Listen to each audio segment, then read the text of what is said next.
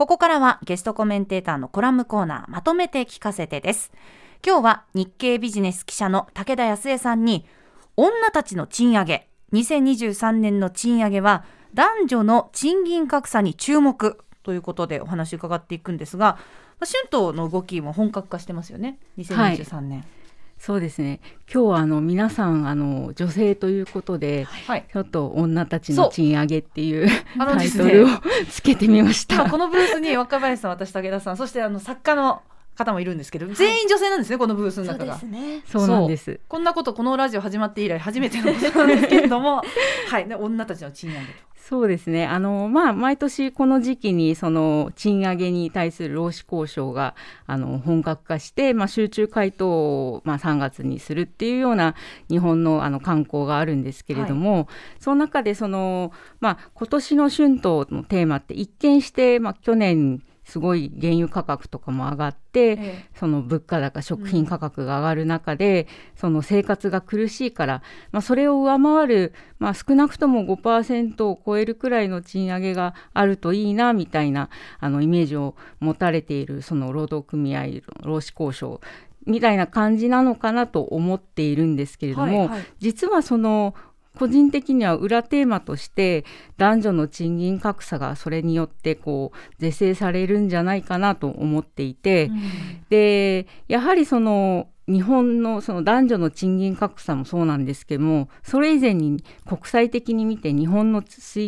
賃金水準って、はい、その低いんですね。で OECD っていう、まあ、あの先進国で集まったそのあのグループがあるんですけども、はい、その中でもその30何カ国中20番台みたいな感じですごくあの低いんですね。でここの30年間しかも上がってないっていう、あの GDP の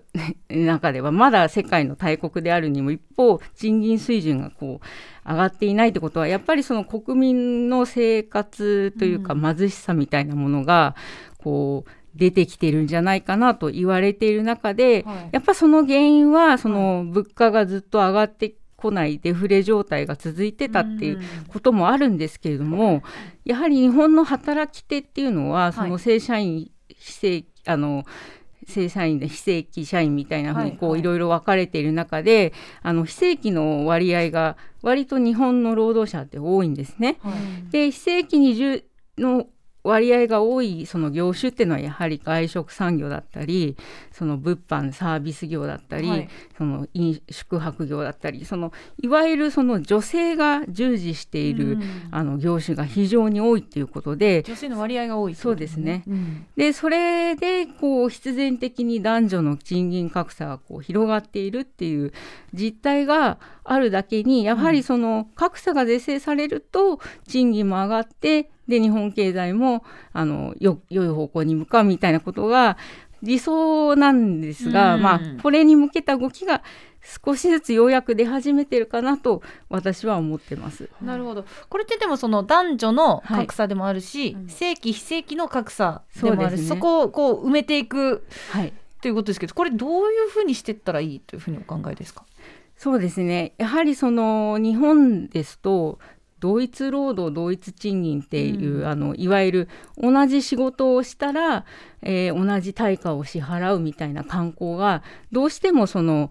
正規社員と非正規社員の間ではこう差が出てしまっているんですね。はい、やはりその背景にあるのがその日本ってやっぱりその今まではその終身雇用でで少しずつこう賃金が上がっていくみたいな、その労働慣行がこう当たり前にあったんですけどもバブル崩壊になってからそのいわゆる非正規労働者っていうのがこう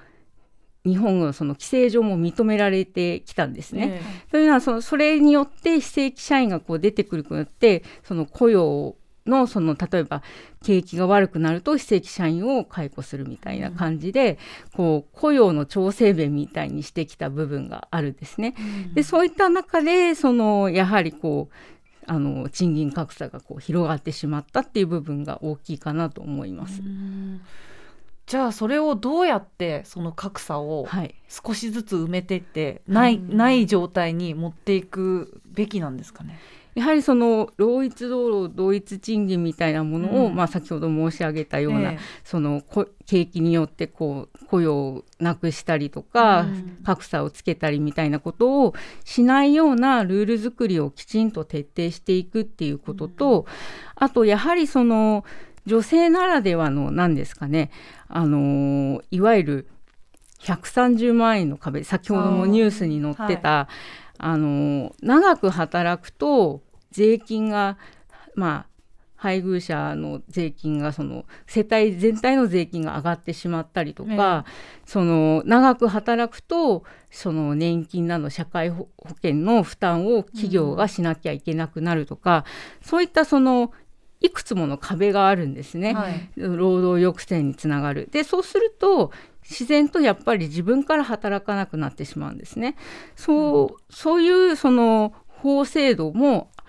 時代にそぐわないということで改めていかなきゃいけないかなと思います。そんな中で、はい。もうすでに賃上げに動き出している動いた企業もありますよね。はい。そうですね。これはあの正社員の動きではあるんですけども、あの女性社員を多く抱える日本生命だったりあのイオンさんだったり、えいわゆるそのまあ女性の従業員が多い会社が積極的に、あの7%賃上げしたりとか、えあのそういう動きが今年すごい目立ってるなと思います。うん。やはり男女の賃金格差も意識しての、まあ、動きなのかなと思います。その制度がまだまだその今の時代にもうそぐわないんじゃないかというお話ありましたけれども、はい。まあ、こうやって動いてる企業もある中で企業側もその女性が働く環境をはい。いろいろとやっぱ整えていかないといけないしそれをする企業がもう当然のようになっていくべきですよね。そうですね。やはりその賃金格差が出ているそのもう一つ非正規非正規の問題以外にも女性はやはりライフイベントで、ええあの働く、まあ、産休育休をして働く時間が男性にあの期間ですね、うん。あの短いっていうことで賃金格差がやはりこの入社した時の賃金は同じなのに30代超えてくると、あのだんだん開いていくんですね。やっぱりそれはライフイベントが関係していると。うん。でそれがゆくゆくはやっぱりその昇進とか役員とかマネジメント層につくその数の少なさみたいなものにこうつながってしまうんですね。やはりその日本のは働き方がその女性のそのライフイベントだったり、うん。その何ですかね、まあ、家事育児をしながら働くみたいなことにこう合わせたその働き方になってないんですね。でやはりその性的役割分担のその影響もかなりあって、はい。で共働き当たり前になっているのにまあいろいろな負担がその女性にいっているっていう中で、まあ、ようやく男性育休の話とかもでこうほ法律がこうねあの整備されてこう少しずつは動いているとはいえ、うん。まだまだ時間がかかるかなという感じもしていて、でもこれは少なくともいい方向には向かっているのかなと思います。確かに。ね動き出してはいるし、ただその若林さんどうですか？あの、はい。例えば結婚しえてえ出産するってなった時に、やっぱり一度職場をね離れますよね。そうですそねの時に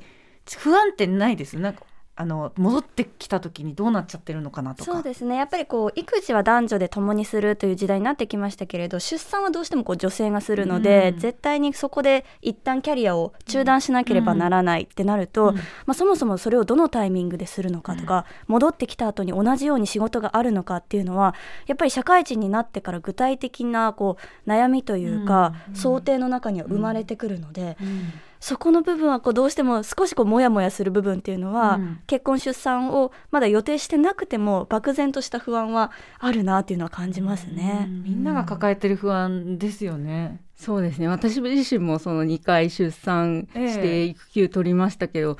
私の席はあるのかなっていうのうんは 結構大きな不安でね。そういったその何ですかねあの不安に対してその企業がフォローしたりあの男女ともに働きやすい職場にしていくっていうのは、うん、あのすごく大事で、まあ、男性もねあの親の介護とかでこうこれから多分増えると思いますので、え。ー、こう職場離れるって誰にもあるリスクだと思うんで、うん、そういったことに対してこう平等にあの皆さんこう対処できるっていうのが、まあ、やっぱこういったその賃金格差の問題にも隠されてるんじゃないかなと思います。うん